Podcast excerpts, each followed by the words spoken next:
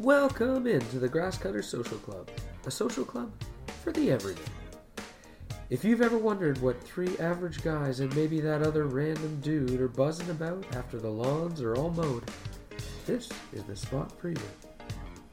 Now here are your hosts, Branko, Burl, and Ron. All right, guys, we're back. Episode 10. We got Ron and Branks holding it down with me again, but this time we got a wild card coming in hot. We got Jeff, buddy, joining us. How you doing, man? I- I'm doing just fine, bro.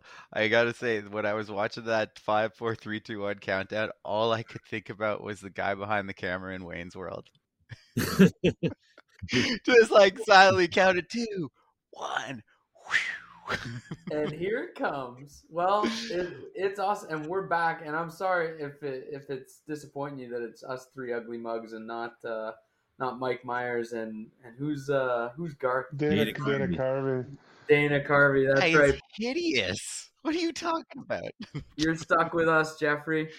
Um, boys, what we thought we'd do is is go back to what we did with Troy and and roll it back and share how we met met Jeff for our first encounters. Anybody want to kick it off? I I mean, I, I, I mean, I, I'll definitely go first because I've got a, I've got a great story about meeting Jeff first. Because in our circle of friends, I, I, I knew our friend Logan first, and I can't even remember how I got to this party.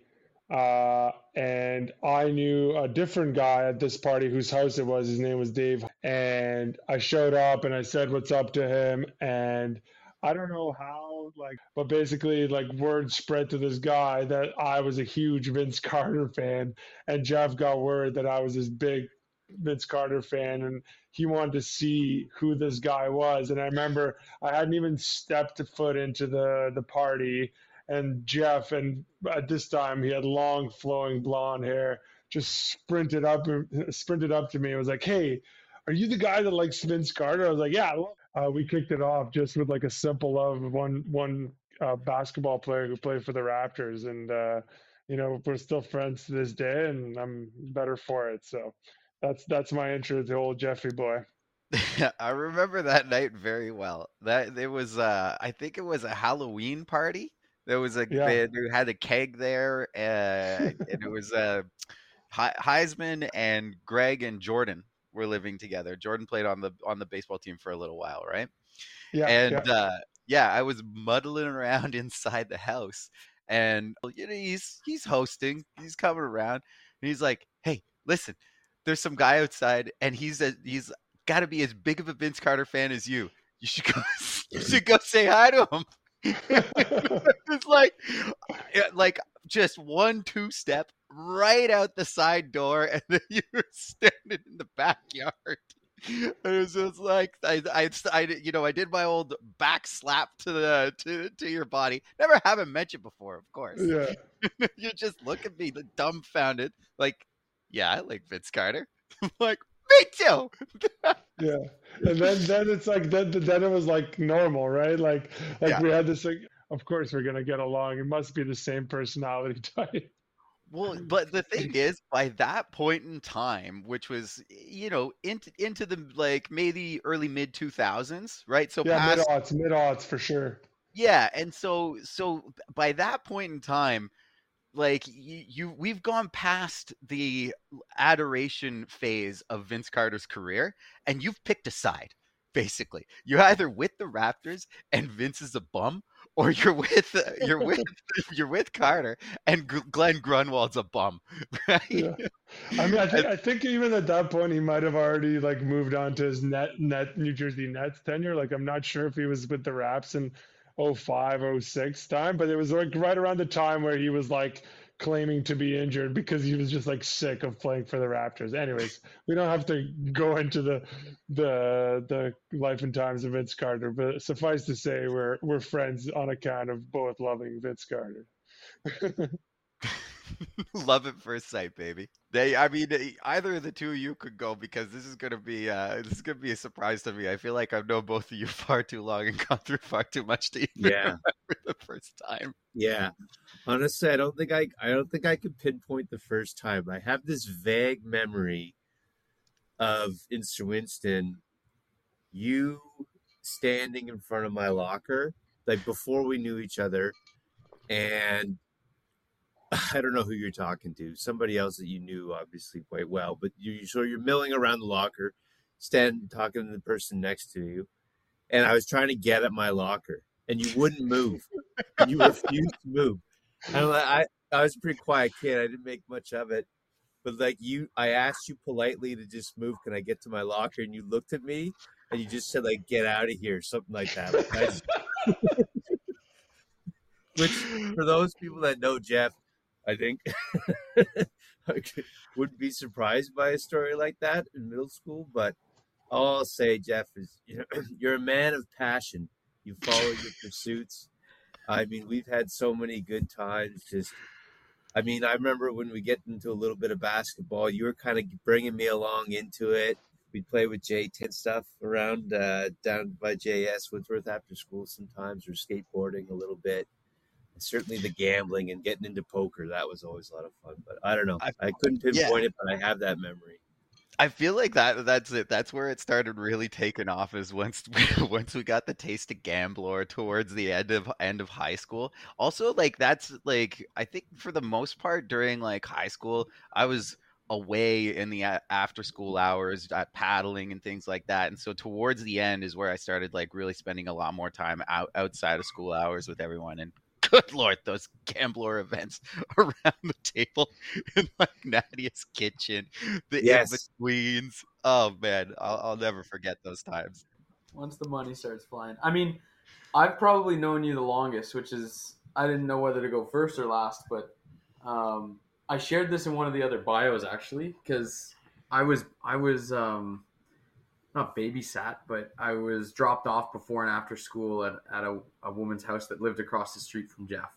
And I'd often spend my summers there too. And my first encounter where I distinctly remember interacting with Jeff went a lot like yours, Ron. I, was told to, I was told to kick rocks. And you know what I just did? Because it was funny. I'm pretty sure it was Jeff and Alex. And there was another guy that I think, did Christy and Tracy have an older brother? Was it so, a brother of theirs or a cousin? Yeah, or like uh, the their cousin Morgan would have been the one who That's was right. maybe just a touch older, and then yeah. Braden was uh, was was the younger cousin who who lived across the street there. That's right. So there was like the four of you, right? So Morgan, Braden, you, and Alex, and I think there was a couple of other guys too. It might have been like Sean. Anyways, but you guys were like dancing to Michael Jackson's Black or White in the garage, and I asked if I could like join your dance or whatever it was you guys were doing, breaking it down in this garage on this concrete floor. And uh, and you guys basically told me to kick rocks, and I was like, "All right, I'm, I'm out of here." Um, and then my next memory of you was probably high school. Like you said, grade 10, 11, once you started uh, having a little more time. And my outfit of memory was coming up to you. Uh, it was by that band hallway. You were wearing your Celtics jersey with your cornrows in because you had just gotten, just gotten back from like Jamaica or the Bahamas or something, and you gotten cornrows. And I was asking if I could come to your house for slam ski ball so that we could so that we could play basically like full body contact tackle basketball with slam dunks on like an eight foot net and uh and yeah and then joining up and linking up with you doing that ridiculousness outside outside your dad's place on scholars. So you you hit on you hit on two two well three three three nerves there. Two of them are awesome and one of them leaves me with a profound feeling of embarrassment. I'm curious oh, which one of those three is the uh, profound embarrassment this one growing up like everybody can relate to it. The amount of times you can reflect back on and think, "Geez, what a fucking clown that kid was."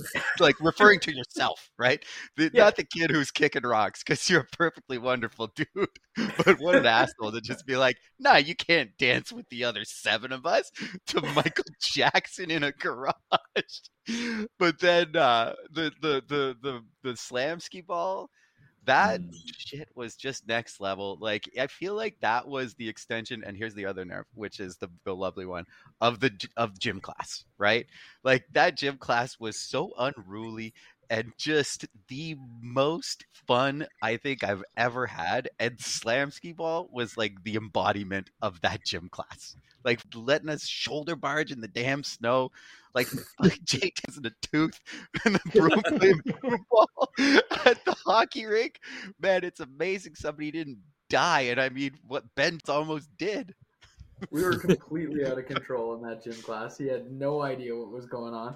Slam ski ball is a great, a great uh, carryover for for this sports segment because I think what we're gonna get into is talking about changing sports and and how sports are changing either for the better or for the worse. And and the examples that came up in in preparing for this was, you know, golf has very recently come out with these new balls that they're going to enforce on everybody that should shorten shorten up the pro game by like 20 20 30 yards. And it's going to it's going to hit the regular schmucks like us too. But but we've spoken about this on a previous episode with baseball enlarging the base pads and putting the the pitch clock on the pitchers. There's lots of things happening in sports now to adjust and and change the game to to make it more palatable uh, for regular people. And and I guess I'm curious what you guys think of these new balls that are coming out first and foremost.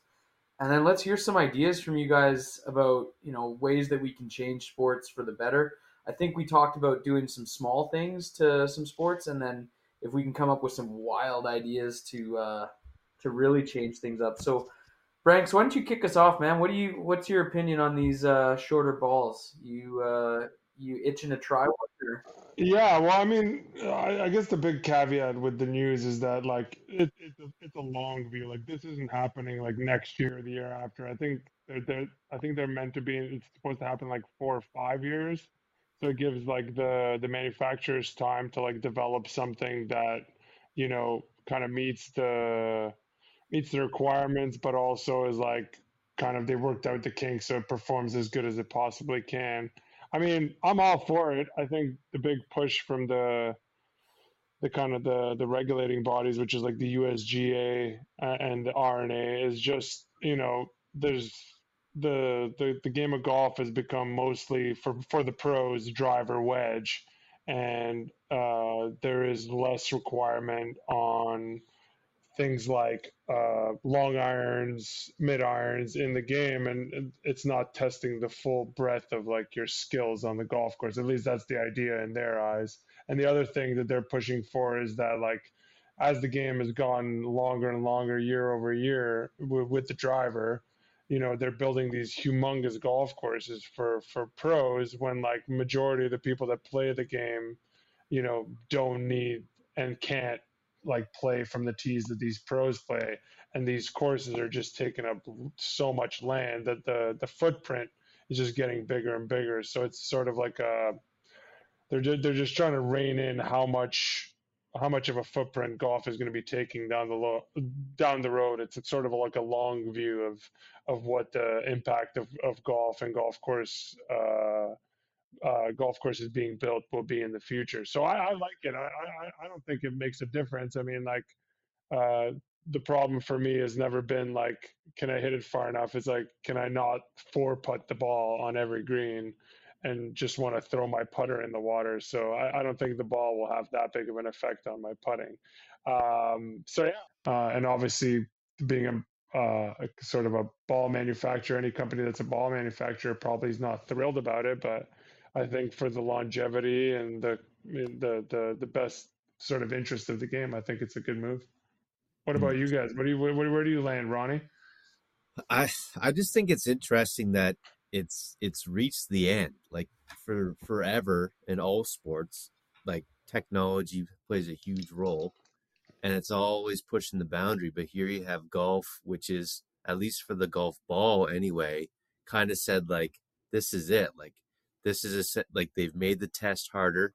The balls won't go as far in four or five years as they do now.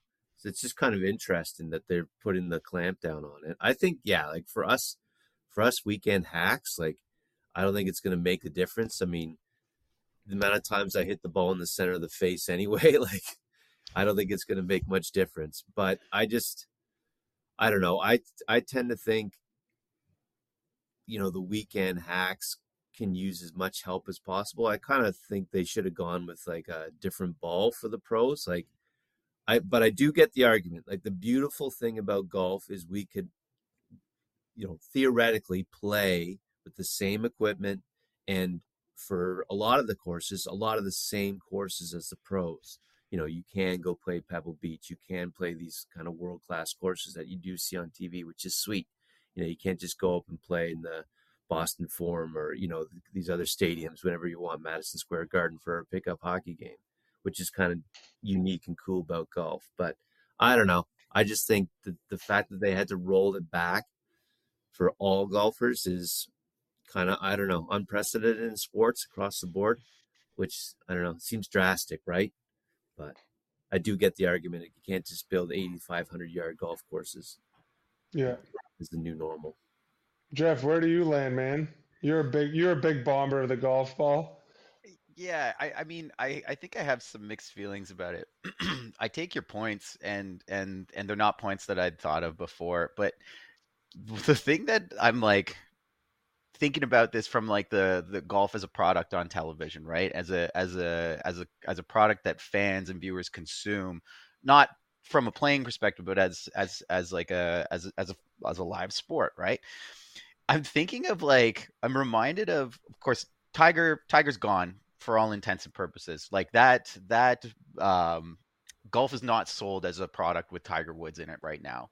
Hmm. And the most exciting thing that I can recall in golf in recent years is Bryson DeChambeau and pumping those yards. Like th- when everybody was talking about him when he was making those huge uh those huge bombs and like tr- transforming his body when he hit the ball over the water over to the green at the Arnold Palmer like come on that was one that's an iconic shot with his hands in the air holding the driver and like we love Rory for busting the the like setting the setting the the, the top rank for uh for yardage on the on the tour there. We love his driver.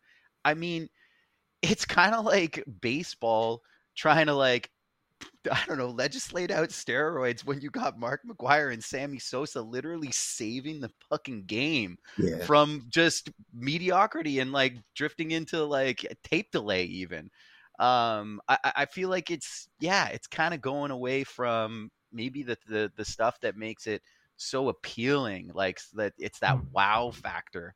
I don't know that fans are necessarily going to be wowed by guys sticking it from you know two two fifty out with their five iron or their mm-hmm. four iron. Yeah, the purists, right? Like, yeah, the the majority of viewers they want to see it the ball hit really yeah. far, right? Yeah, I yeah, agree. and from a personal perspective, it's if it's going to take five years for the new balls to phase phase in, well, it'll probably take me ten years to to reach them because I buy all my balls secondhand anyways because most of them go in the drink. I I will say like, and I'm not as as big of a golf head as you guys, but the shots that I always reflect on that I think are just unbelievable, right? That that I could never replicate or imagine seeing somebody on a course replicating are often those shots that you just talked about, Jeff, like those Tiger Woods from like 180 to 220 with a low iron or or some wood or out of the sand, right? Like just a ridiculous distance away from the green and puts it within 10 feet. Like he's not sinking it or anything, but it's the idea of of how difficult it is from the rough or from an awkward spot from that distance away. Whereas it seems like these guys are doing things from the rough, but they're only 100 yards out, right? They're only 125 yards out. And it's kind of like, eh, it's stuff that I could imagine the rest of us being able to do from, you know, 125, 110, 120, you know, 100 out. And yeah. it doesn't seem as outrageous uh, a skill when you get that close and then you're dealing with those difficult conditions. So, I mean, I I kind of like the idea of of bringing the full bag back into play, um, but I mean to to say that I'm some sort of golf purist is definitely not uh, not the case. But it's just those those shots I always find are ridiculous, right? From 180 to 220, and then putting it on the green within Yeah. 10 or 12 feet of the pin. But I mean, ideally, they'll still be able to do that. They'll just have to adjust their skill set a little bit. And the cream always rises to the top. Like that's, I think, what some of Rory's comments have always been. Like the best players are still going to be the best. Yeah. It's just, yeah, it's for the these other aspects of the game, like Branko mentioned. Like you can't just build longer and longer golf courses that just take up more and more land. And a lot of the great courses now can't be extended anymore. They're they're kind of maxed out. But I honestly, I just I can't think of another instant in a sport where they've rolled back the technology. Like lots of sports, hockey sticks, they cap it, they test it, but this is an instant where they're actually going backwards. I know? mean, I, and I'm not trying to say this against you, Ron, but and I guess MLB probably never really fessed up to it, but there was the dead ball from what was it, two years ago or three years ago in baseball, where Mm-hmm. it just felt like home runs dropped off the face of the planet, and it felt like these guys couldn't push a ball, you know, Yeah. 400. But that's why you have pitching. Like you have this offense versus defense, and there's this Yeah. balance. Yeah, yeah. Like golf, they're all playing with the same ball. Like it's it's Yeah. them versus the course. It's not a team versus team. But yes, the golf, maybe the baseball is the closest thing to this, right? Yeah.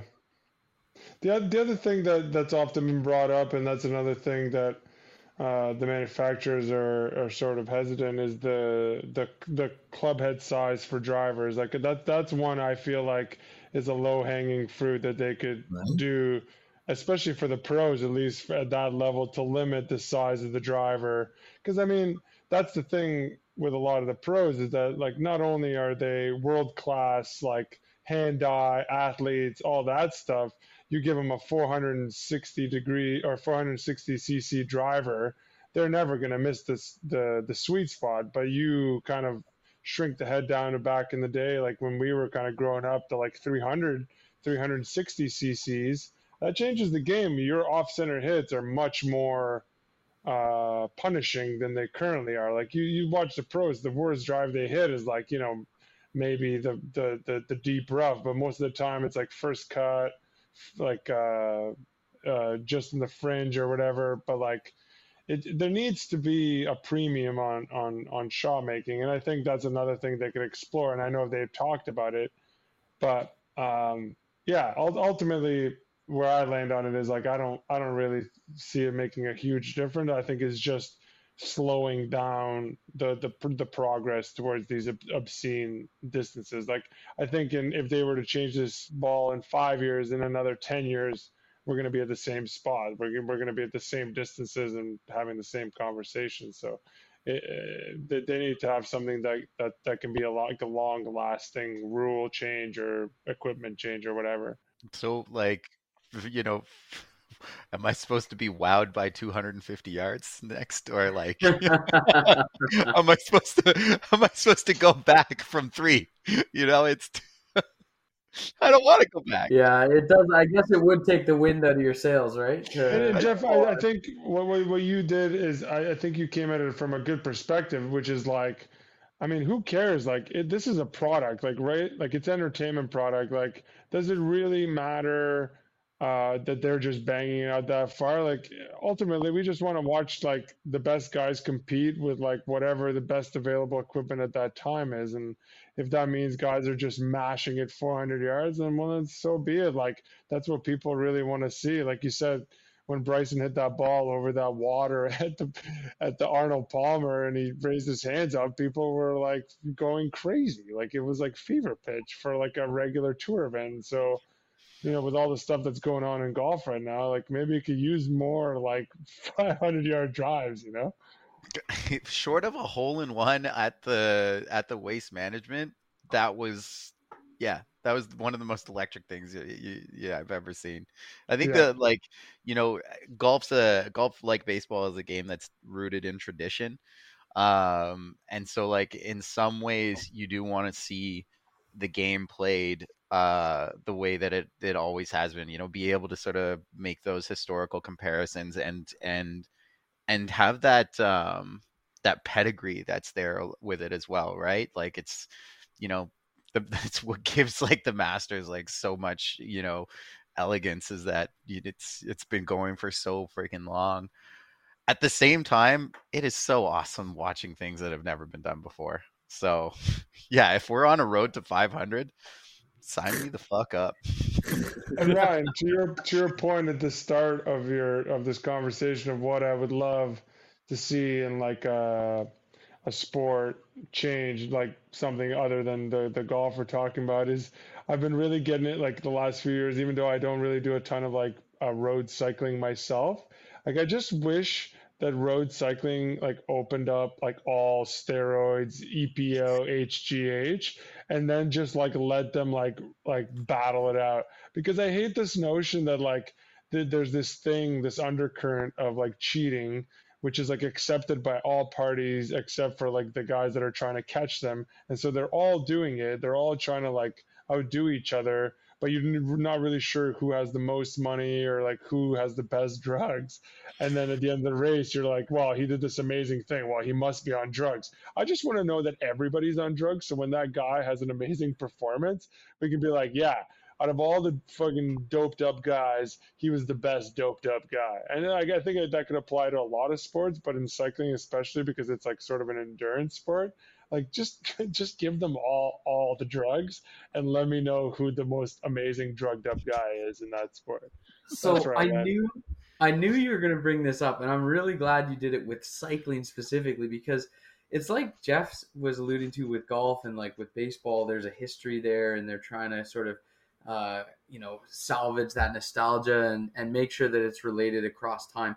But i feel like with cycling the drugs have almost become part of the history right? Like it's just become it's become so ridiculous that like if it's going to be part of the history and cycling has to admit that it is part of the history, I think you're right, Brinks. I think just let them do the juice, and as long as they're functioning within safe human expectations, nobody like we don't need to see anybody die out there. right, like right, right. But and, and last year was like a perfect example. I, I don't know how closely you guys follow it, but essentially, like it was really close in the Tour de France, which is like sort of the the moment, like the the sort of the Stanley Cup of of cycling. It's like the most important race, and it's like 21 stages, and then the most important stage, the the one guy, his name is Jonas Vingegaard.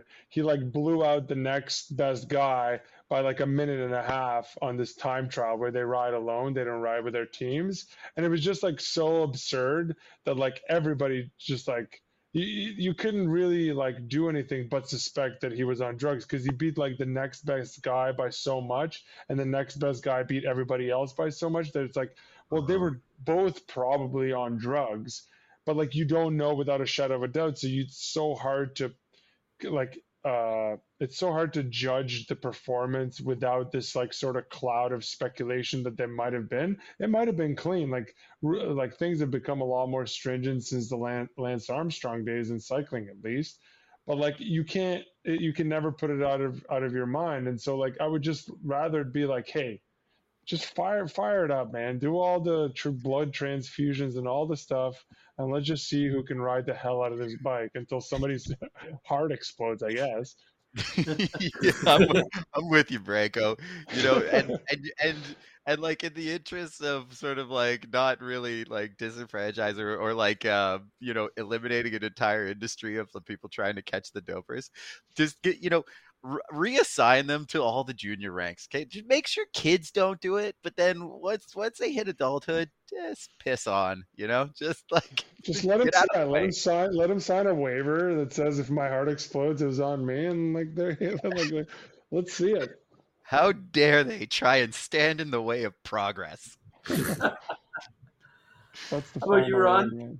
You got any ideas to uh, to improve a sport you love with maybe a little oh, change or something? I mean, I got two. I got I got the big one. Maybe I'll start with like the the the, the smaller change, or yeah. at least the less impactful in the game change. But I thought, you know what? Like I thought it would be sweet if you had crossover jerseys between leagues. So within a city, like you'd have the Maple Leafs wear like Blue Jay inspired uniforms and like the Red Sox wear like a Celtics kind of uniform.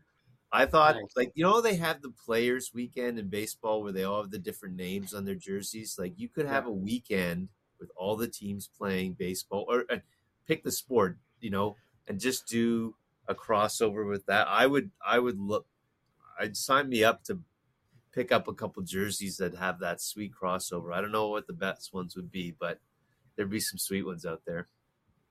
I'm gonna be honest. I think like it's like you said with the jerseys, and we've talked about this before with like football jerseys. I find football jerseys to be boring, and like I'm a big Bills fan, but the difference if if you you know stand a Bills jersey across the room from a, a Giants jersey, and ask my wife to spot the difference, there's no difference. Do you know what I mean? Um, color schemes are the same, the pats are the same. Whereas, like, I love this idea because if you could slap a big Buffalo Bills on a on a Sabres jersey or something like that, I Yeah. that. that is yeah, I'm all for that. Imagine the Bills playing in that like blue and gold Sabres too, with the big Yes. two sabers across their chest. Like that would be a sweet collaboration, and all the leagues would make a ton of money. I don't know why they wouldn't do this already, but yeah, that was one sweet idea anyway. I like you could that. play off the rivalries too, Ron. Like if you got the Kings going up against the um uh the Bruins, that like make it like a Lakers and and Celtics Yeah. situation and like, you know, eh, even the like mess with the colors, go to like the green and gets the purple and gold. It's Nice. yeah, rivalry weekend type of things. I, I I love that. I, I remember I like back in back in in university, I ordered this. uh I ordered this Leafs um sweat like it was it was a baseball jersey, but Toronto Maple Leafs. It had just like the big sort of Maple Leafs logo there, and then it had uh, something across the back, and it was blue and white. It was it was always too big for me, so I rarely wore it. But man, it was just like. In fairness, baseball jerseys have that swagger that I think the others don't. The button up up the front, you can get Yeah. something that's like kind of fitted. It's like almost passes for like a t-shirt, right? Like Brian was saying, you can't wear a baseball or uh, a football jersey around and unless you're you're rocking cornrows you just got from Jamaica and you're in high school. You can't be wearing a Boston Celtics jersey in public neither. Jeff, uh, you had some good ideas. What was uh, what was your thoughts on one of the sports you uh, you love? I'll go small too and stick with basketball. Um, I think one of the things I was saying like about the small thing is is like make it more exciting for the fan or like something that chips around the edges that makes it like allows the sport to be maybe played a little bit more in uh, to its spirit. And I've seen this in this isn't a new idea either. It's newish for basketball, but it's not new in general. I think they've got it this way in in uh, pretty good in baseball. They got it in hockey as well. It's and it's all around the challenges. Basketball is such a fast game and played in such close quarters that like the fouling the refs just they they're they're so great but they can't catch it all right? And the idea that you know you only get one challenge and it's thrown away even if you win that like you're, you're it's an overturn i think they got to have two challenges just like in football um, and you can retain it if it's overturned but in the interest of keeping things going faster you got to send it upstairs right you don't leave it in the hands of the Mm. refs who are there one you take it out of their hands because you know whatever they're in the mix of the game maybe they've got a bit of bias to it go off off screen out of the out of the arena have a panel of three people that are just in a dark room somewhere in New Jersey and they just they they they hit a red light or hit a green light and that's it boom done Yeah, Jeff. I don't know if you know this, but rugby's been doing that for years. They have a TV referee, and he's in there, and he can actually call down and stop the game. Uh, it's it's important in rugby because you'll see a guy sneak a punch, or uh, you know do Mhm. something pretty pretty shady uh, when the ref's got his back turned or that's behind the play, and the TV ref will stop play, like, or or he'll tell the referee that they have to roll back, and then he'll show him on the big screen. Like the referee doesn't even have to run off the court and put his head in a little tube and look in this. Like it's just right on the big screen in front of the whole crowd, and the TV ref is just in his ear, and he's showing the ref right, and it's really cool because it all happens really fast. Um, the only thing that they disagree with with rugby with that is that now the TV refs are stopping them for very little things. Like it's not the big cheap stuff that's getting missed. It's like like a tiny arguable call, right? Like, was that a forward pass or, you know, did he knock it on by touching it with his fingertips rather than his toe? And like, and the TV refs are, are interjecting for that. I got two quick ones and then we're going to move on to some big, big ideas because I think we've got some exciting stuff there. Um, my first quick one is everybody should be mic'd up all the time. Uh, there should be like a separate ESPN channel for it so that adults can watch. And if the guys are saying nasty stuff to each other, it's not for kids, it's just for the grown-ups. And everybody's just mic'd up all the time, every sport, always, because it's it's amazing to see those mic'd up moments. Um, and then the other thing, like this is maybe to do with the Olympics, is kind of where I think about it, but it's related to the golf talk that we just had. As technology advances, I don't want to see them let guys compete and then suddenly decide they need to roll it back because not all countries can have access to that technology. So the two strongest examples were those swimsuits, right? Those body forming swimsuits that the swimmers were wearing. And there were some people setting incredible records in these suits, but only Australia and the US and like Russia had the mm. suits. So then they rolled them back and wouldn't let people wear them after that. It's like they've already competed in them. You've already let mm. people compete. There's already time set in these suits let them keep going. And then the other one is Nike had some shoes, I guess, that the marathon runners were using, and they were setting like marathon paces that were minutes below standard. And all of a sudden now those shoes are not not able to be worn. And it's like, you know what? If the oh. technology is going to push human performance forward, if we need to put an asterisk, sort of like when a 100 meter sprint is wind assisted, I'm okay with an asterisk. But if you've let them compete at a Olympics, a single Olympics while using these items, I don't think you can take them away for future Olympics after that. I think it's just it's part of the game now and it's part of the evolution of of that sport. But uh, let's move on to some big things. Um, what crazy ideas you guys got? Anybody got something hot they wanna they wanna share? I'll throw out mine. I'll throw out mine first, and I want to see. I want to see some baseball fields that have like a center field that's like 500 feet away, like polo ground style back in the 30s. I want to see more inside the park home runs. Like, I think you could even put a trench out there that the ball rolls in or something like that. Like, remember that Houston had that hill, and there was a light stand. There was a light stand yeah. in the middle of the hill. Yeah, I want to see more of that stuff. I want to see like, you know, the Pablo Sandovals hit a ball out to center field and they're chugging around the bases while the outfielder's running back as fast as he can. That's what I want to see. I'd love a trench. Amazing. That's great. Jeff, you got one for us? Oh, oh man, I'm sticking with basketball. The big change I would like to see again, it's kind of like to uh, building on this like idea of accountability, right? You've got the replays uh, and and challenges. You're you you make you're, you're le- incentivizing people less to commit fouls. So for for off ball fouls, um, I want to stick the guy in a penalty box. Five seconds, opposite end of the uh, opposite end of the floor um, you know, inbound, you go five on four. After the five seconds, you can run back into the game. Just clean that fucking game up. You know, get your hands off them. No, no tic tac or no, no cheap fouls to just try and stop the play. Um, yeah, get your ass out there. Five seconds. That's long enough. Five seconds.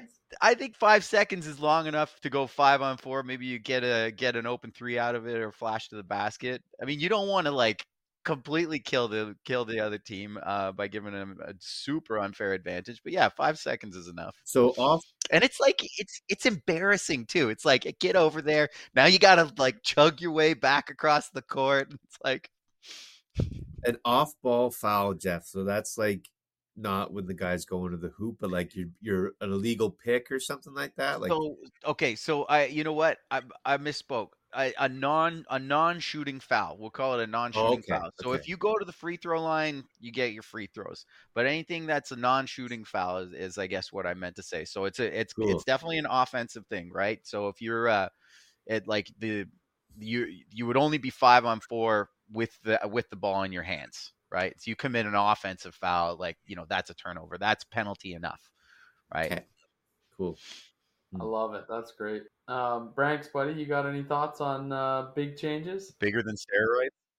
Yeah, bigger than steroid. Yeah, uh, I guess to keep it in golf, I, I was thinking about this, and I think this has been bandied about uh, somewhere. I feel like I've heard it, but I just really want to see it come to fruition. Is that at every, I don't know, and it doesn't necessarily have to be at every tournament, but I would say every major, they have to send out like a 15 or 20 handicap, like the morning before everybody tees off and he's got to go play the course in tournament conditions and see what he shoots on that course. And that way, like when they bring it up, they'll be like, oh, like so and so shot. Like here's some clips from him playing this hole. Just for everybody like us who think we're like half decent to see just like just a, a, human being get completely like humiliated and is just just you know his his, his just soul crushed on national television, and, and as, as a means to just show just how freaking good these guys are. And so you could watch the full round. You know, they could snip clips and like when a player's on a certain hole, it's like, hey, you know, Bob here, like earlier today, played the course. Like, look how far back he was from where Rory just hit it. You know? Yeah. I just think that would be hilarious. And then like it's like a draw, and so if you get drawn, you get get to go out there and they just you know your name gets smeared basically what what if it was one guy what if it was just one guy that did all the tournaments and then oh. that'd be sweet. I love that idea. Now oh. franco would he have to play in front of the the galleries or can he go on like the monday? Well listen i mean th- there's permutations of this and i love where your head's at. I just I just want to just see somebody of our ilk have to do this because like you know it's just on another level to play those courses. They're so difficult.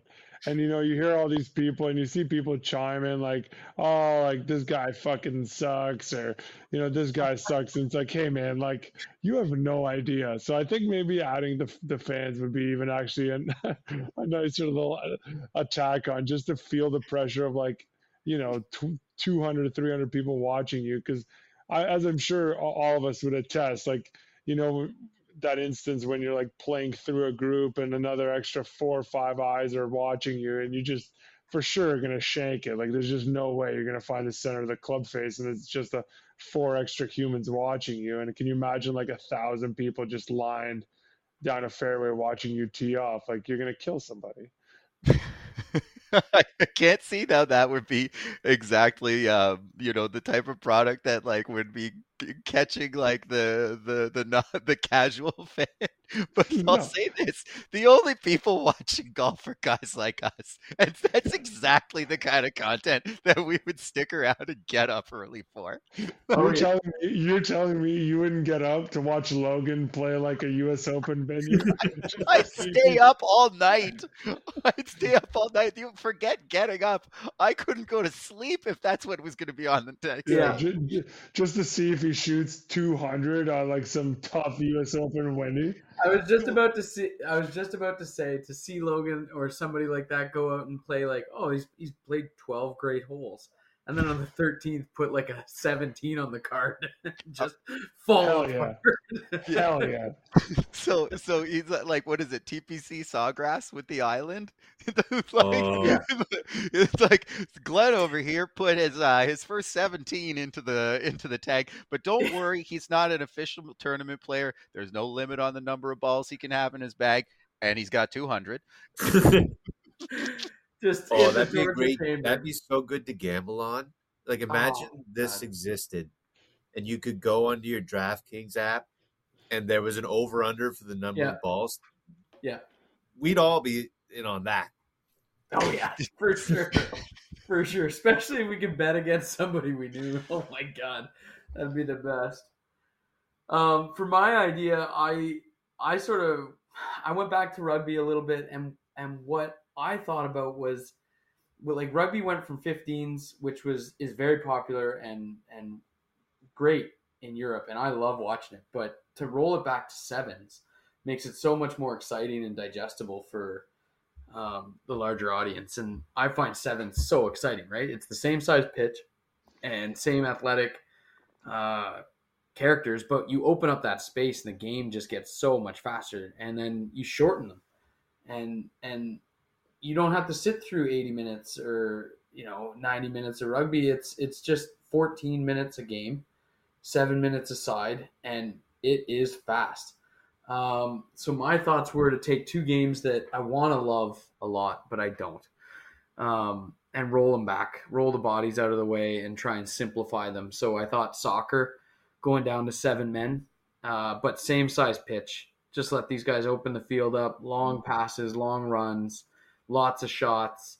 Uh, really push the goaltending to try and keep the ball out and watch the scores go bananas and and call it something totally separate, right? Like uh, make it a completely separate game, but similar in ilk, just wide open. And then the other thought I had was, um, like a pond hockey style game no boards, just snow on the edges, same size rink, but only three guys in a garbage bin on its side, right? Right. And it's like it's all skill.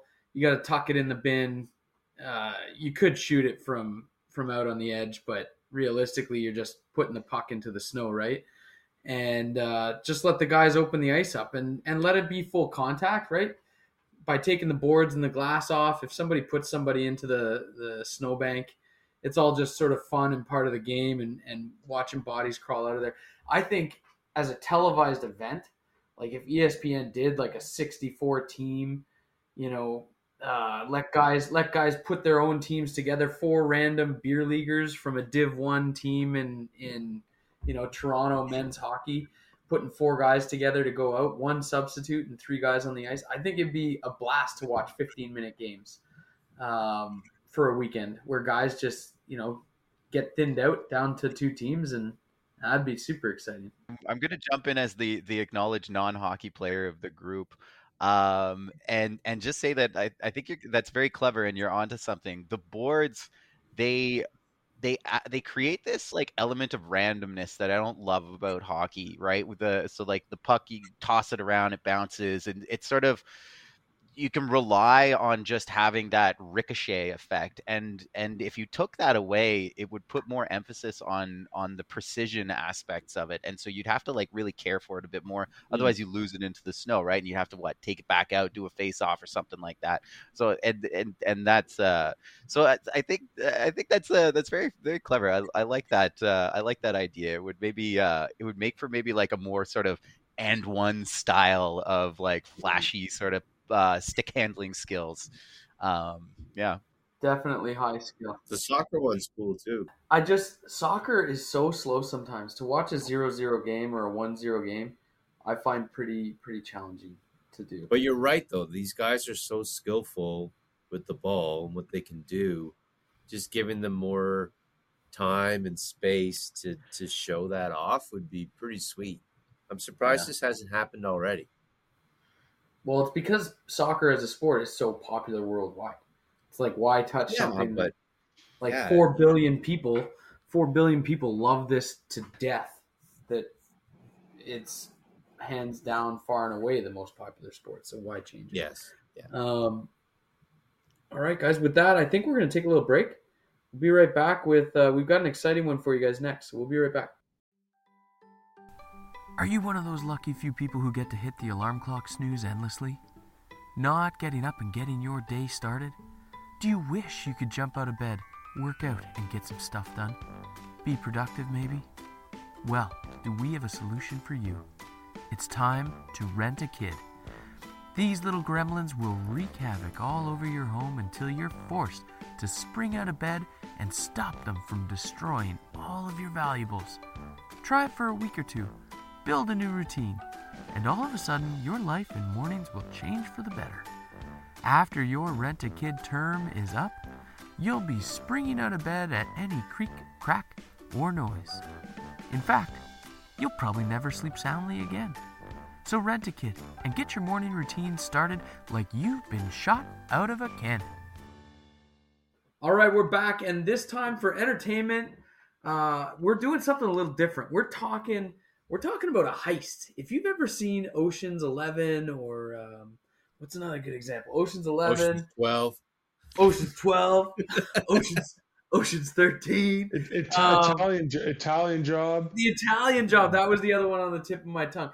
But we were thinking of how do we put a crew of four randoms together to steal something that we think is valuable but may not be seeming so valuable to, to the others. So we tried to limit ourselves. We're not robbing uh, cash from a bank or uh, or the vaults at uh, at Fort Knox, but the example I gave the boys was, you know, Peyton Manning is my brains and money because he's got cash up the wazoo and he can run an offense better than anybody else. Gisele Bündchen as my driver because fast women mean fast cars, and and she's the driver to get us out of there. Will Sasso as our comedy, one of the great Canadian comics of the '90s and 2000s, making ridiculous skits on Mad TV, and Gronk, my muscle, um, who is the best um, Gronk spiker in history. But uh, the item they'd be stealing would be Tom Brady's 2004 Super Bowl ring. Now, I'm going to let the guys break it down a little slower than I just did, but we're trying to put a four man crew together brains and money, a driver, a comedy, distraction, wild card, and a muscle man. And with those, we're going to try and heist something that uh, that we think is valuable above all else. So I think Jeff wanted to kick us off. So Jeff, buddy, what's your crew for your heist? And then we're gonna try and guess what it is you're you're trying Yeah. to steal. That that that that's that that's good. That's good intro, Ryan. Um, so so okay, I'll I'll run through my list here and uh, try to give a bit of an explanation for them. I'll start uh, any any order, any order works, right? Any order. Okay, so we'll we'll start with the brains slash money, and this guy is all money and no brains. I'm going. I'm I'm locking down the multi-billionaire Donald J. Trump. Okay, that's right. The big orange. That's my Mr. Orange himself. Mr. Orange. For what he lacks in brains, he more than compensates for uh, with money, in at, at least a self-proclaimed ways. Okay, okay. So Could make a good distraction too. see you and, and there's a lot of crossover between my guys right this he could have easily been comedy guy i don't know about uh i don't know that he's necessarily funny but like i mean geez he makes a lot of us laugh. Um so so we got dt as the money the money without brains. Two two. Okay now my driver um, not entirely sure that he has a whole lot of driving experience, but this motherfucker loves the shit out of NASCAR, and he will play just the sweet tunes that I like to hear on the radio. My man, the one, the only Kid Rock. Oh, Kid Rock. Okay. Kid Rock's my driver. Okay. Kid Rock's rolling up in a Cadillac with with Yeah. air suspension. fuck whatever car it is, he's gonna be blasting all summer long. And and that's good with me. Some ba with a ba. Steve just like running in there, head banging out. Yeah, we got we're we're good. We're good. so so Kid Rock is my driver. DT with the money. We're gonna go for muscle here. And my muscle guy, he's got a, a vein running down his forehead as big as you've seen. Uh, this guy has it's hard to believe less neck than that Ed guy from the 90 Day Fiance, Alex Jones. Alex Jones. Oh, He, he he's been working out non-stop before just getting reinstated onto Twitter like last week by Elon Musk. Alex Jones is my muscle guy because not only does he like he looks like a pretty buff guy and that's that's cool, but he commands a legion of minions willing to do his biddings. so that's that's real muscle. He's got influence, albeit over you know minions of sorts, and he's and he's a pretty strong guy. And for comedy, this guy at one point in time could have been the money if it weren't for the comedically large sum in damages he was ordered to pay last week of 148 million dollars in a defamation claim. I'm going with the shoe polish leaking down the side of his face. Rudy Giuliani is my comedy guy. Ooh, Oh, Rudy. wow. Yeah. Yeah. Yeah. No no more perhaps no more comedic fall from grace as well, right? The mayor of New York during 9/11 dismantled the mafia in New York Yeah. to much maligned, shoe polish leaking, giving a press conference in front of the Four Seasons Construction Company. Oh my goodness. What are they Okay, stealing, so- boys? I Wow. feel like there's a New York connection and a Twitter connection, right? I think uh, that's what I'm picking up on here. Um, My, my first guess was that like they're trying to steal the United States Constitution or something like that. like they're completely trying to steal something that's unstealable, but like they think it's potentially stealable because they're just so like right out of national their mind. treasure, like na- Yeah. a bunch of clowns steal it. I would have had to throw Nick Cage in that in that somewhere. Oh man, that would have been unbelievable. Um, I think they're gonna steal uh, one of Elon Musk's rockets. A rocket. Clever, Reggie. You got one? I don't know. I'll maybe give you a it's hint, from- buddy. Branko's close. Yeah. I was gonna. Say, I was gonna say some kind of like new voting machine. Some of the voting. oh, Which state was that? Was that Georgia or Missouri? I, I don't know. They're gonna steal the voting machines from the state or something on the run. the the so so what they're trying to steal I, I went I went more ironic than uh than, than abstract they actually did try to steal it and it was the 2020 US presidential election and the Yes, defamation yes. case is, is Giuliani still out there beating on that drum Oh god, that's good. That's amazing. Something they actually did try to steal.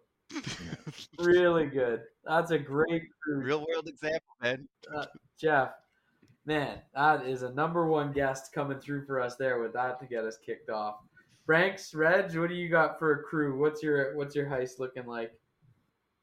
Okay, I'll go. Uh, okay, so uh, I'll start with uh, the brains and the money of this operation.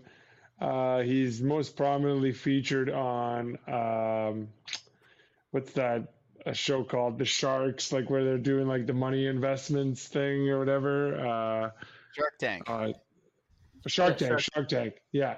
Uh, and he's just like the most loud and obnoxious guy on there, but he seems to know what he's doing because he's sounds like he's rich as shit. Doesn't know how to drive a boat. Kevin O'Leary, former Nepean High School alum. Shout out Wow. Nepean Hmm. High School. Um, my driver, uh, very capable of handling an automobile at very, very fast speeds.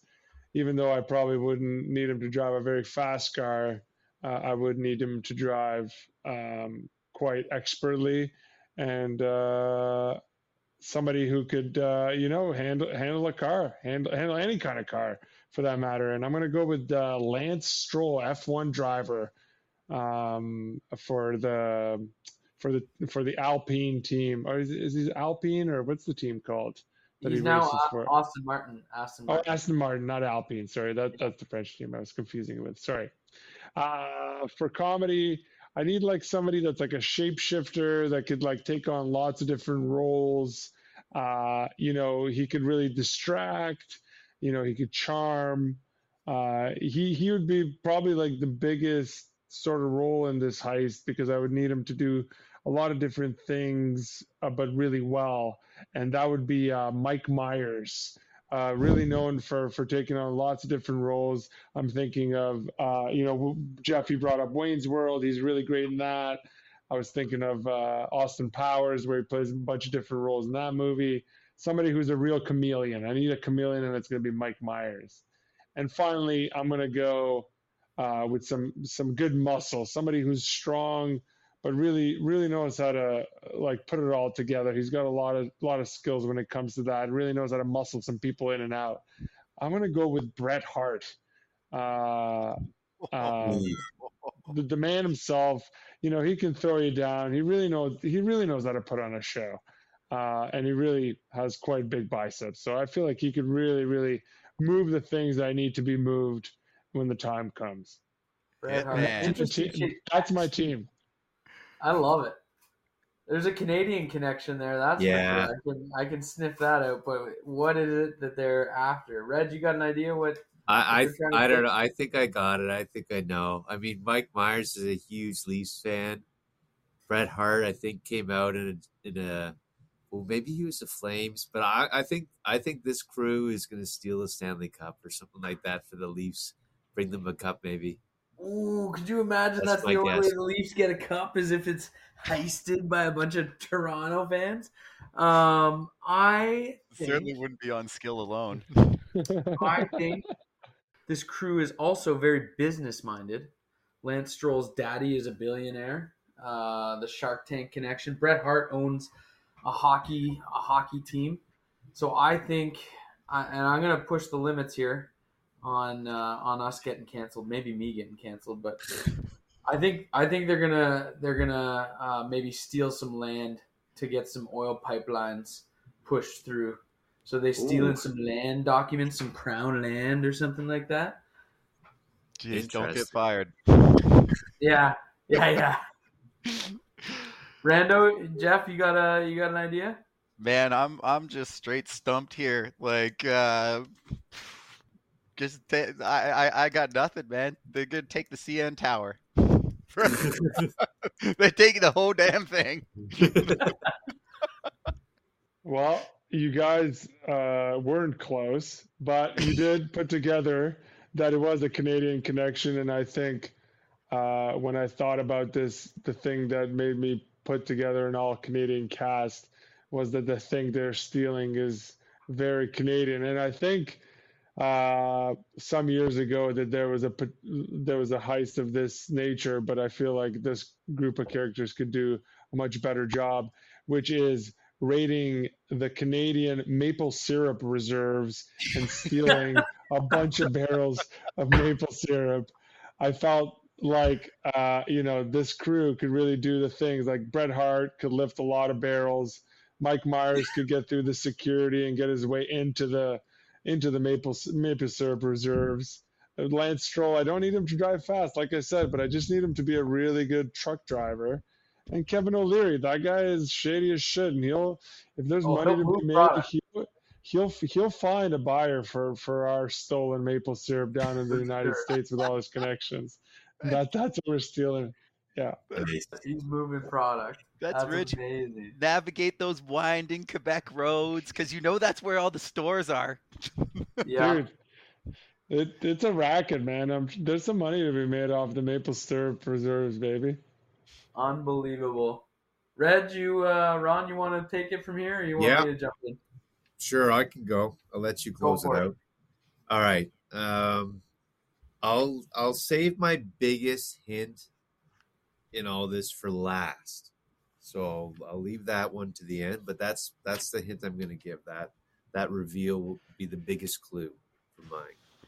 Um, for my comedian, uh, I'm going to enlist none other than uh, Kevin Hart, who's uh, a master of distraction with his comedic prowess. So we're going to go with Kevin Hart as my comedy man. My muscle is going to be uh, Danny Trejo, the legendary uh, Hispanic actor uh, of Southern California fame. Um, for my driver, bit of an inside man here, so to speak, but Matthew McConaughey. All right, all right, all right. He's yeah, my and those. Lincoln commercials, at least you're riding in class. That's right. That's right. He doesn't have to drive fast per se. Yeah. Um, so I've got Kevin Hart as my comedian, Danny Trejo, my muscle, Matthew McConaughey as my driver, and the brains and the money, the money behind this operation is none other than that of Entertainment Tonight fame Mary Hart. Ooh. Who? I'm sorry. Mary Hart from Entertainment Tonight. My mother used to have Entertainment Tonight on every night before dinner. Um, and Mary Hart was on there for 73 years. And what I'll say is Mary Hart is still in the public eye in a very specific way. And Branko, you may know this. I'm kind of banking on you knowing this Wow. and then and then tying it all together. And Ryan, you may know this too. Jeff, you don't know who Mary Hart is, so you're kind of out to lunch here. You can just put your mute on mic and just Yeah. We'll, we'll I think- we'll tap it back in. After. CN Tower. Well, they're all California based, right? So they're all California based. hmm So it's Yeah. something to do with Hollywood. Are they stealing the Hollywood sign? Is it something so big? Is there um, stealing the Hollywood sign off the Hollywood Hills?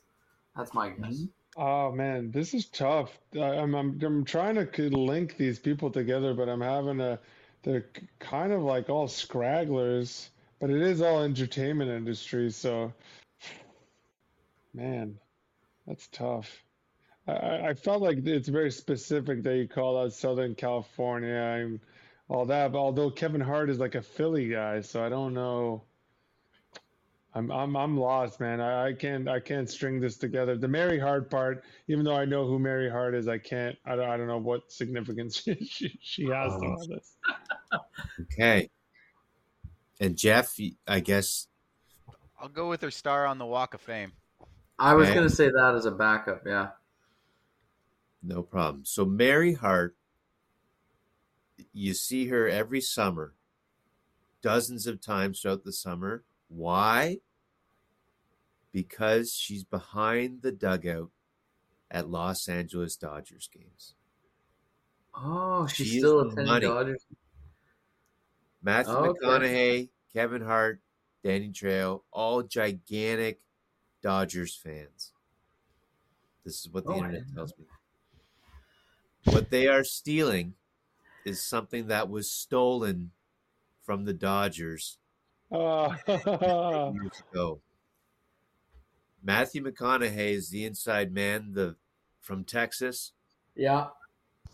They're stealing back the World Series trophy from the Houston Astros. That was ripped 2017, oh, is it? man. from Los 2017. I love it. That's great. I love that. All right, I got one last one for you. I I came up with the example for everybody, but I I got one for you here. So, um, that's great, Ron. Um, Nice, Ron. my driver is going to be um, a driver who can drive anything, and we all know it. It's in the movies, and uh, and his surly demeanor and attitude means that he's getting the job done. So as my driver, I'm taking Vin Diesel. Dom Toretto Mm. can get behind the wheel of a golf cart and make sure that his team gets out in one piece. So uh, taking care of my family, I got Dom Toretto himself, Vin Diesel. For my muscle, coming in at seven foot one, weighing 325 pounds, looking strong at the age of 51 years old.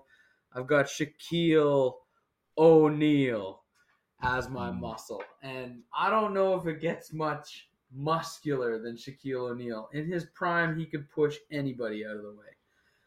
He's even Um, more beefed up now. he's looking great. He's he he got called fat once by Charles Barkley and then just put it into high gear and and yeah, looking real jack.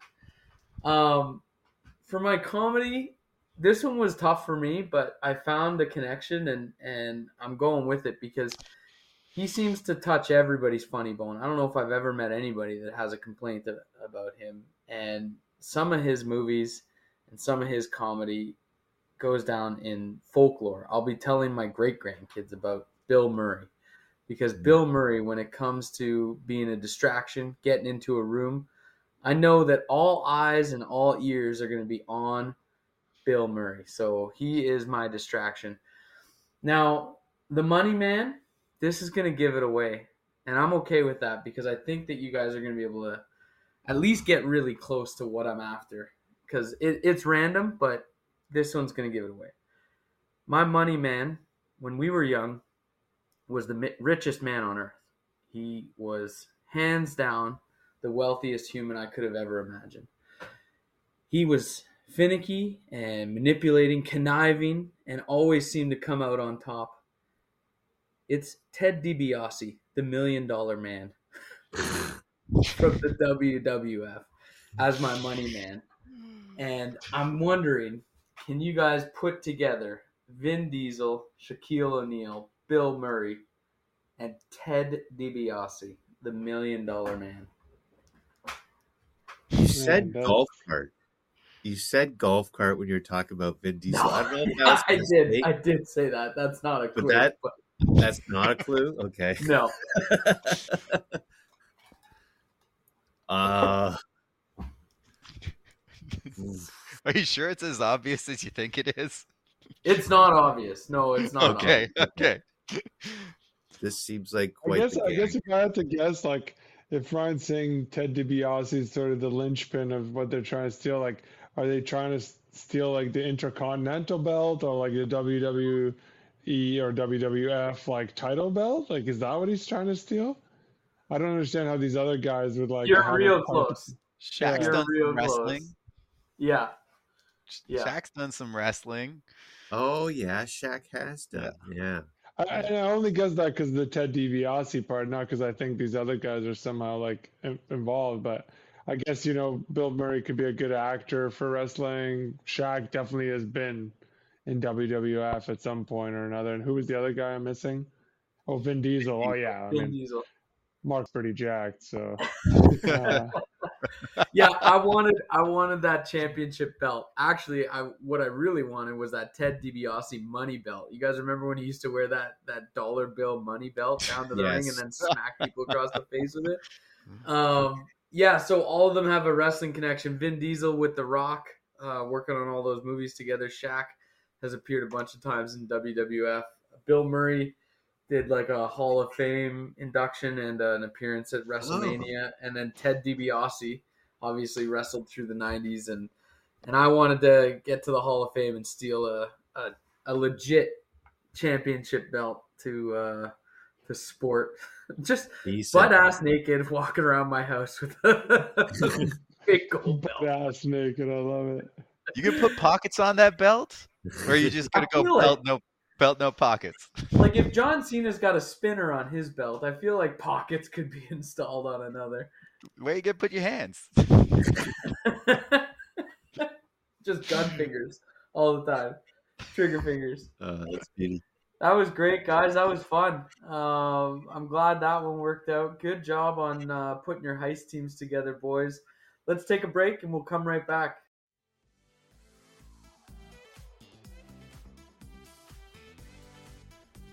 Are you looking for an exciting new way to earn an extra few bucks? Are your days busy and evenings free after the kids are all tucked into bed? If you've packed on an extra few pounds from a couple too many light beers, we are looking for you. This city's newest and most charming entertainment spectacle is searching for some new talent. Dad Bod's Gentleman Experience is now hiring. So come on down to Papa Bear's Hideaway and Cocktail Lounge. Show us how you can still cut a rug. Don't let this dad bod trend pass you by. For any interested bookings of Dad Bod's Gentleman Experience, please contact Gary at Papa Bear's Hideaway and Lounge.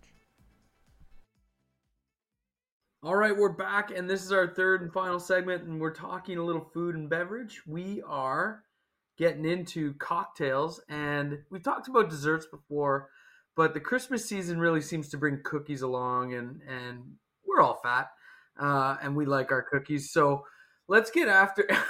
Jeff's got his, okay. Jeff's not fat, and we're forcing him to talk about cookies that he enjoys. But uh, the rest of us all want to share uh, some cookies we're looking forward to this holiday season, uh, but more specifically the cocktails. Um, any of you guys? I, I'm sipping on one that, that I could talk about, but I think it might come up. Uh, I've got a couple in my back pocket that I can that I can go to. But do any of you guys feel strongly you want to get started on uh, your cocktail or your cookie? I can go.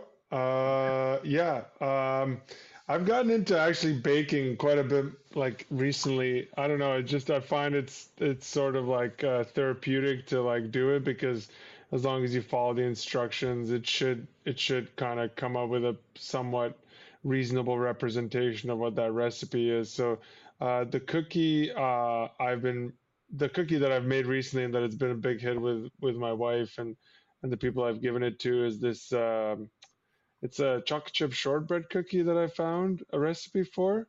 It's pretty pretty straightforward to make. You just kind of whip up the the butter with some sugars. You throw in some flour, uh, chopped up uh, like semi-sweet or dark chocolate, and then you kind of roll it into these two logs. Let it sit for about a couple hours, and then when you take it out, you roll it in sugar, chop it into slices, and then and then bake it, and they they sort of look like little miniature hockey pucks, and they're delicious, delicious cookies. Uh, and uh, as for my drink, I'll pair that with. Uh, typically, I would just do like a neat bourbon, but I found this recipe for uh, a blood orange whiskey sour, um, two two ounces bourbon, one ounce uh, blood orange juice, uh, three quarter ounce lemon juice, one ounce, or sorry, one and a half ounce simple syrup, one egg white shaken over, uh, some ice, and then um, you take a, a slice of uh, orange, put some sugar on it, and torch it, sort of like a brulee, and uh, put it on top of your drink. And I think those those two would go uh, excellent together. Oh, that sounds delicious. Nice cocktail.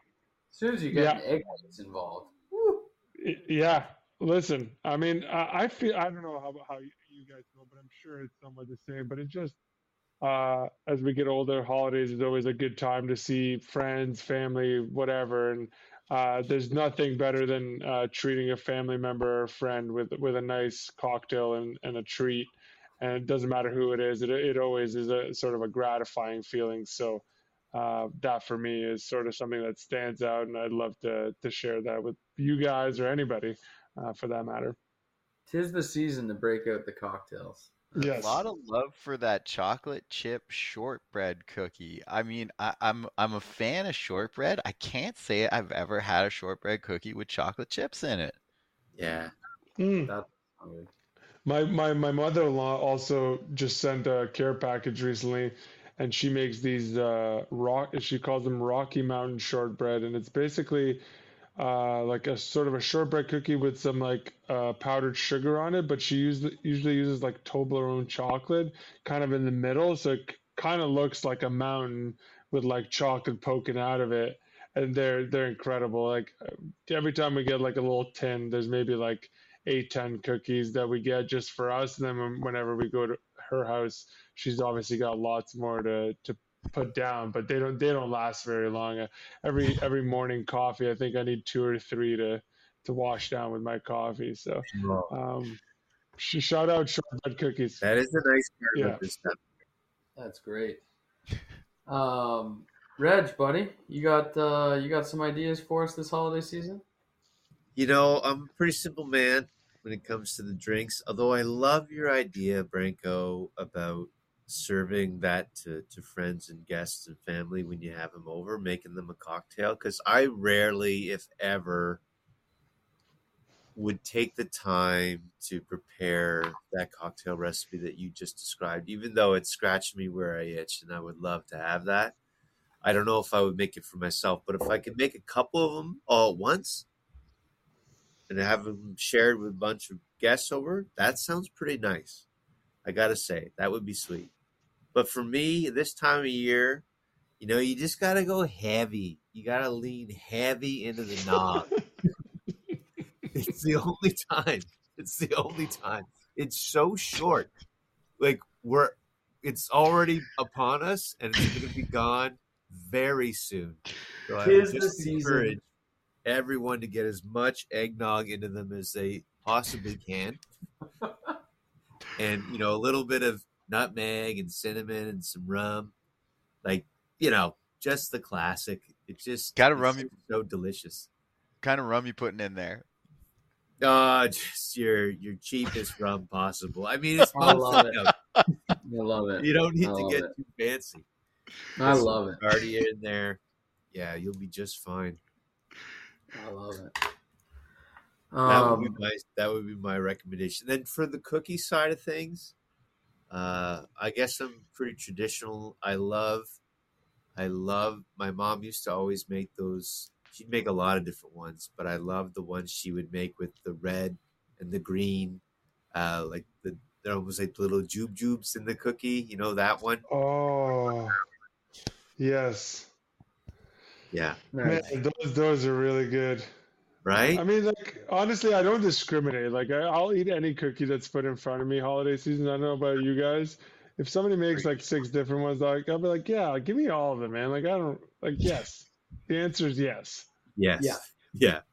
It's so true. Uh, Roddy, you should spice up those nogs with uh with like a dollop of eggnog ice cream. You know, make it a little float, a nog float. Ooh. Man, okay. Wow. Have you guys had that candy cane ice cream? Oh yeah, we Oh. I got some uh, candy cane ice cream sandwich bars uh, upstairs. nice. That dollop of that there. Mm. Jeff, buddy, you got some thoughts on? Yeah, yeah, yeah. I know that, bro. I, so I was- I'm I'm sticking sticking with the seasonal theme. So we chatted a bit earlier this week. Uh, I just got back from uh, from Africa, and one of the drinks that they were serving there at the at the safari lodge we stayed at was pina colada. Love pina coladas personally. One of my favorite, like just chilling out cocktails to do. But the guy behind the bar was just uh, held. He held the pineapple, and so it was just three ounces of rum and half a can of coconut milk. And honestly, it was like it just took all of that extra sweetness away that the pineapple throws in and kind of made it like a bit like a white russian minus the coffee of, of the kahlua. It was so smooth. Man i crushed a ton of them. And so i was toying around with this um uh, last week at a at a little potluck uh, brunch that that uh, that Bridget had with her friends, and uh, made a few of them because I was wanted to test it out. There's a couple ways you could do this, so I'm gonna keep keep with the same theme. Uh, three ounces of Malibu, half a can of coconut, put in a shaker, shake it over ice. But there's a candy cane element introduced. All right. So most advanced is going to be to make a candy cane simple syrup, right? And then have like an ounce of that go in. That'll have like the nice smooth candy cane flavor right throughout the uh, throughout the like the milky goodness. And I call it the holiday colada. You could go a step uh, you could go a step lighter, blend up a candy cane, just throw it in the shaker, mix it up.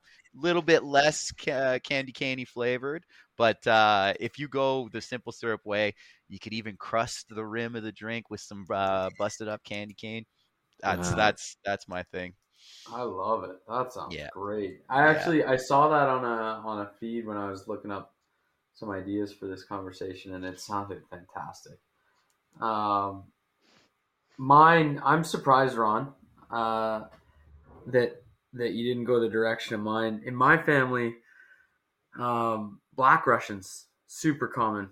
My dad's got the Russian Prince, and uh, and he mixes Tia Maria instead of Kahlua, which is a different uh, coffee liqueur. It's a little more expensive, doesn't come in the smaller bottles, and I find Tia Maria is a little leans a little heavier on the cocoa side, like it's a little sweeter uh, than than Kahlua is, and so it really cuts down cheap vodka, which is nice. Um, so he just he's got it mixed, like he gets 26ers and just two bottles right into a 60 under the countertop, and he's got his Black Russians going all the time. Yeah, yeah, yeah. It's uh, it's a thing. Pre-mixes it. What's that? Pre-mixes yeah. the whole thing. pre-mixes it into a handled 60 so that he can just cart that around if he's on a fishing trip or if he's out yeah Oh no my problem. god! grab the handle and off he goes yeah yeah yeah Rolling Um, around with a growler full of hard liquor. exactly um, but i will say i will say that um, ron i know you've got an affinity for some white russians and i knew you had an affinity for nog and i have been sculling white russian eggnogs like Oh. crazy I, I bought a little bottle of um, not smirnoff um, oh what's the brand anyways i bought a little bottle of vodka and a little bottle of kahlua and these white russian eggnogs will absolutely blow your socks off and i don't know if you'll ever go back to rum because the one thing i find is that i'm Okay. not a rum drinker and that when i do get that hit of rum like if it is just a little too strong at the bottom of the drink or if i haven't mixed enough nog into it it does turn me off a little bit and then i have to really not choke back the cocktail but it is tougher for me whereas these these white russian eggnogs are banana lands and i am going to town on some white russian eggnogs Wow, you can probably sweet. hear me slurring a little bit as we're So what? What's the? uh What are the combinations here? So what I did, I did an ounce and a half, and like in a tall glass. You can see I've got a nice big uh, cup here, but I do an ounce and a half of each. So uh, sorry, an ounce and a half of vodka, ounce and a half of Kahlua, lots of ice, and then three ounces of eggnog, and mix it up. So um, it's basically yeah, it's a it's a party, and and if you like a White Russian, if you like eggnog, I don't know if you'll ever ever go back to rum. Um, Wow. I did have a couple of other ideas for the holidays that um, I thought if you guys came up with my White Russian, I'd lean into, and uh, and one suggestion was for champagne. Um, I always get champagne around the holidays, or somebody gives it to me, or it just ends up in my house, and then it really doesn't get drank. Um, but one year at a, a New Year's party, I had a bottle kicking around, and for Logan and Alex, I poured. Um, if you take a, a can of Guinness and you do it, the recipe just called for half and half, like half a glass of champagne and half uh, of Guinness um, into the glass. It really adds that sort of spritz um, to the Guinness because the Guinness is so flat, right? It's got those widgets in it.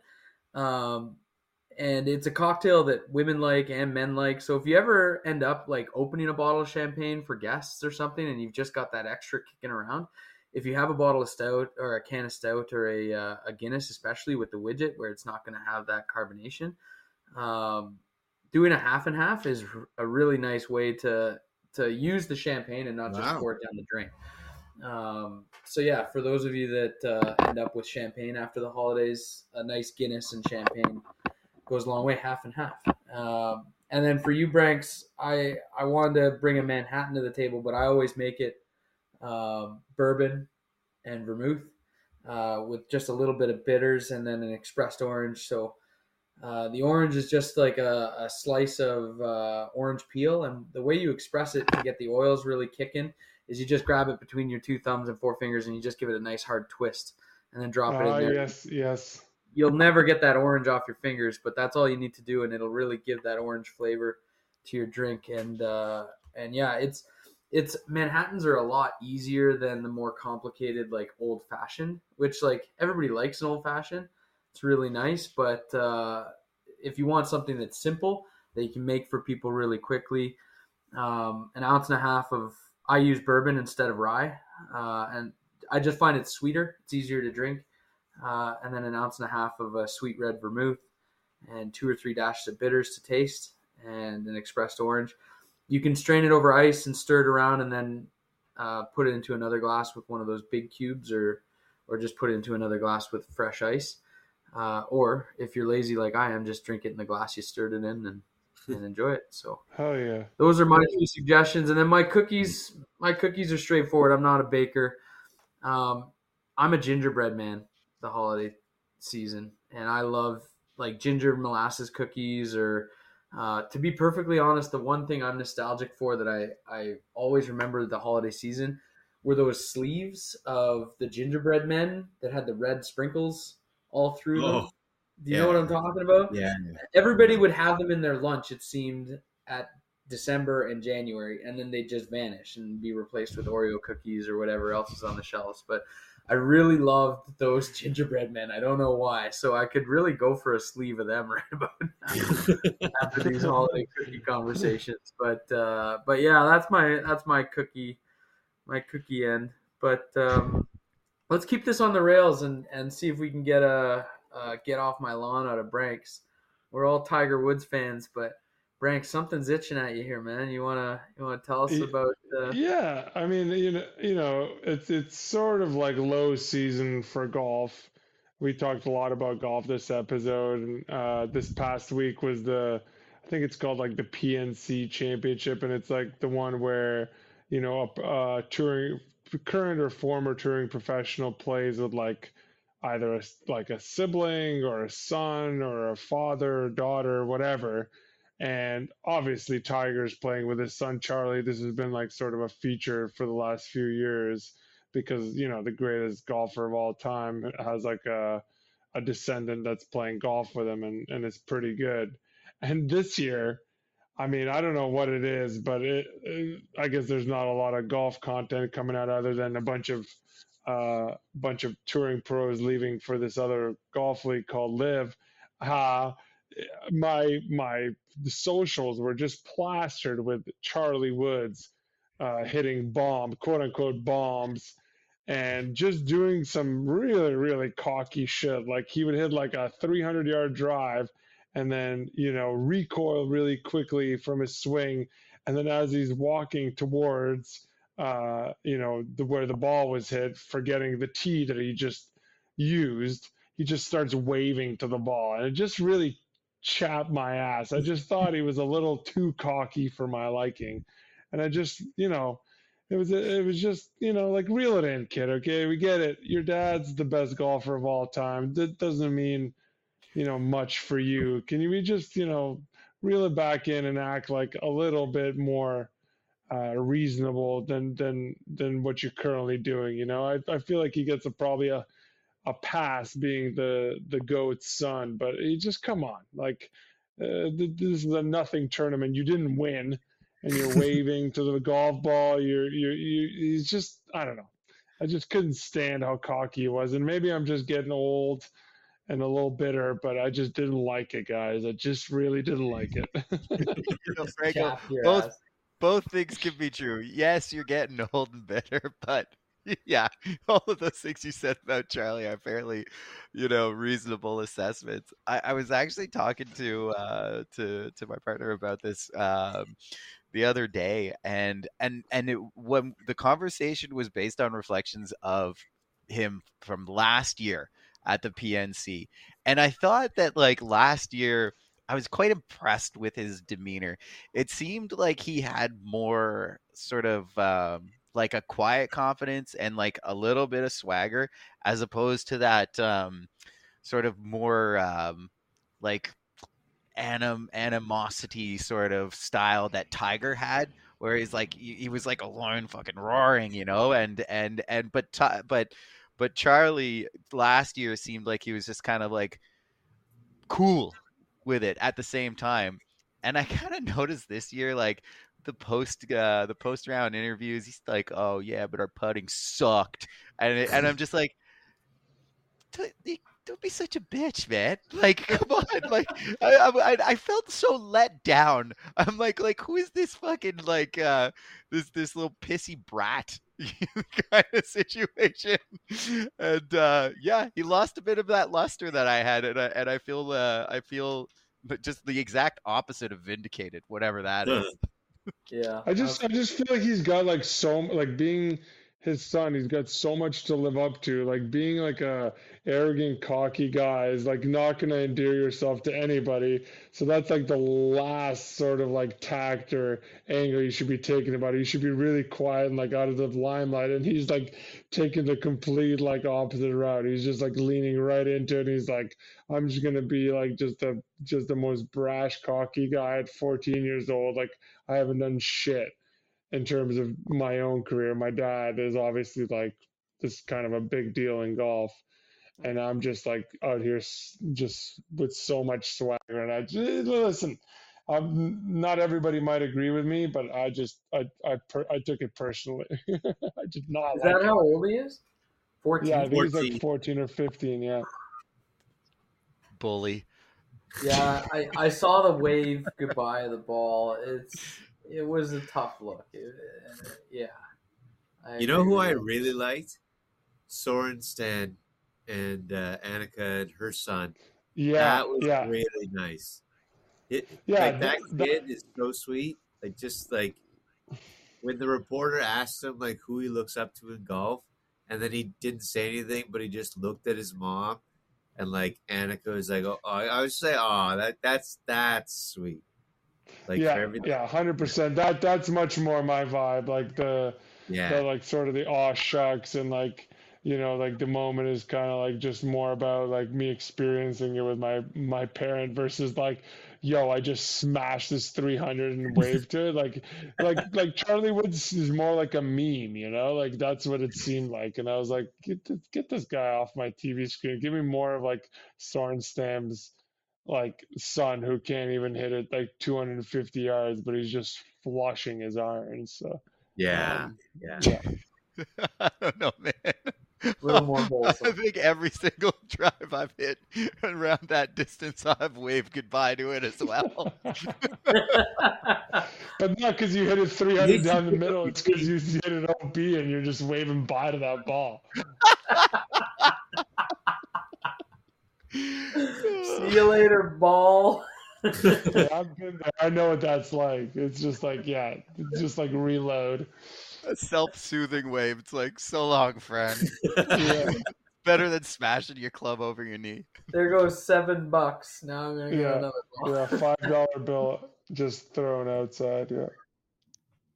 Uh, Well, I think on that note, guys, we're gonna wrap this up. What an episode, Jeff! What a guest, man! Thank you for joining us. I bet you say that to all the boys. I do. I I try and S some D's to wrap up every episode, but this was especially nice. Franks, Ron, let's do this one again. Can't wait, boys. Thanks so much for this one. All right. Merry Christmas. Happy holidays. Thanks so much for joining us today, guys. We hope you like what the Grasscutter Social Club is putting out there. We can't wait to see you guys again in about a month with a new inductee to the Grasscutter Social Club.